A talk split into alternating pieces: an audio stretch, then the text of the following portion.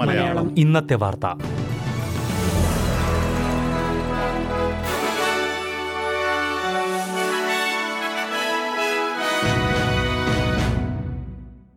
നമസ്കാരം. S B S Malayalam ഇന്നത്തെ വാർത്തയിലേക്ക് സ്വാഗതം. ഇന്ന് രണ്ടായിരത്തി ഇരുപത്തിമൂന്ന് നവംബർ ഇരുപത്തിയൊൻപത് ബുധനാഴ്ച.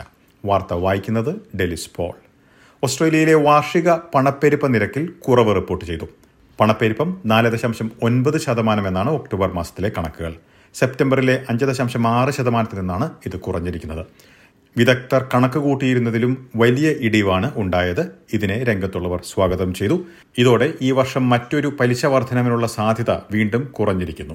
അസമയം പലിശ വർധനവിനുള്ള സാധ്യത കുറഞ്ഞിട്ടുണ്ടെങ്കിലും ഒട്ടേറെ ഓസ്ട്രേലിയക്കാർ ക്രിസ്മസ് ആഘോഷങ്ങൾ വേണ്ടെന്ന് വയ്ക്കുമെന്ന് സർവേയിൽ ചൂണ്ടിക്കാട്ടി. സർവേയിൽ പങ്കെടുത്ത എട്ട് ശതമാനം പേർ ഈ അഭിപ്രായം പറഞ്ഞപ്പോൾ നാൽപ്പത്തി മൂന്ന് ശതമാനം പേർ ചെലവ് വെട്ടിച്ചുരുക്കുമെന്ന് ചൂണ്ടിക്കാട്ടി.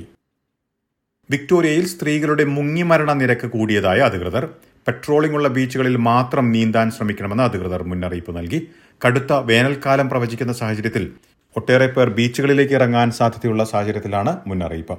കഴിഞ്ഞ പത്ത് വർഷത്തെ ശരാശരി നിരക്കിനേക്കാൾ അൻപത് ശതമാനത്തിന്റെ വർധനവാണ് കഴിഞ്ഞ വർഷത്തെ കണക്കുകളിൽ പ്രതിഫലിക്കുന്നത്. ലൈഫ് സേവിംഗ് വിക്ടോറിയയാണ് ഈ മുന്നറിയിപ്പ് നൽകിയിരിക്കുന്നത്. പുരുഷന്മാരുടെ മുങ്ങിമരണ നിരക്ക് ഇതിലും കൂടുതലാണ്. നാൽപ്പത്തി അഞ്ച് വയസ്സിന് മുകളിൽ പ്രായമുള്ളവരാണ് ഏറ്റവും കൂടുതൽ മുങ്ങിമരിക്കുന്നതായി ലൈഫ് സേവിംഗ് വിക്ടോറിയ ചൂണ്ടിക്കാട്ടിയത്. ന്യൂ സൗത്ത് വെയിൽസിന്റെ തെക്കൻ തീരങ്ങളിലും തെക്കൻ ഉൾനാടുകളിലും കനത്ത മഴ പെയ്തതിനെ തുടർന്ന് അറുപതിലധികം വീടുകൾ വെള്ളത്തിനടിയിലായി. ഉള്ളാടുളയിൽ മുന്നൂറ്റി മുപ്പത്തിയൊൻപത് മില്ലിമീറ്റർ മഴ പെയ്തു. കൊന്യോല നദിയിലെ ജലനിരപ്പ് ഒരു മീറ്ററിലധികം ഉയർന്നതായി സമീപത്തുള്ളവർ പറഞ്ഞു. എസ് സി എസിന് ഏഴിടങ്ങളിൽ രക്ഷാപ്രവർത്തനം നടത്തേണ്ടി വന്നതായി അറിയിച്ചു. മോശം കാലാവസ്ഥ ബാധിച്ചിരിക്കുന്ന ഈ പ്രദേശങ്ങളിലേക്ക് യാത്ര ഒഴിവാക്കണമെന്നാണ് എസ് സി എസ് നൽകുന്ന നിർദ്ദേശം.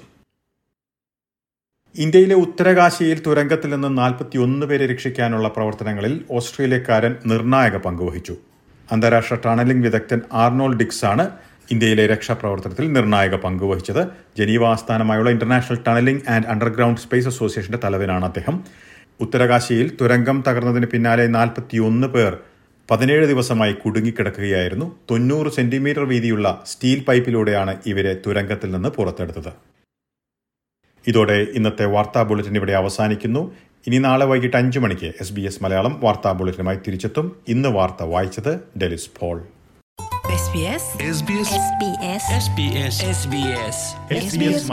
ഇന്നത്തെ വാർത്ത.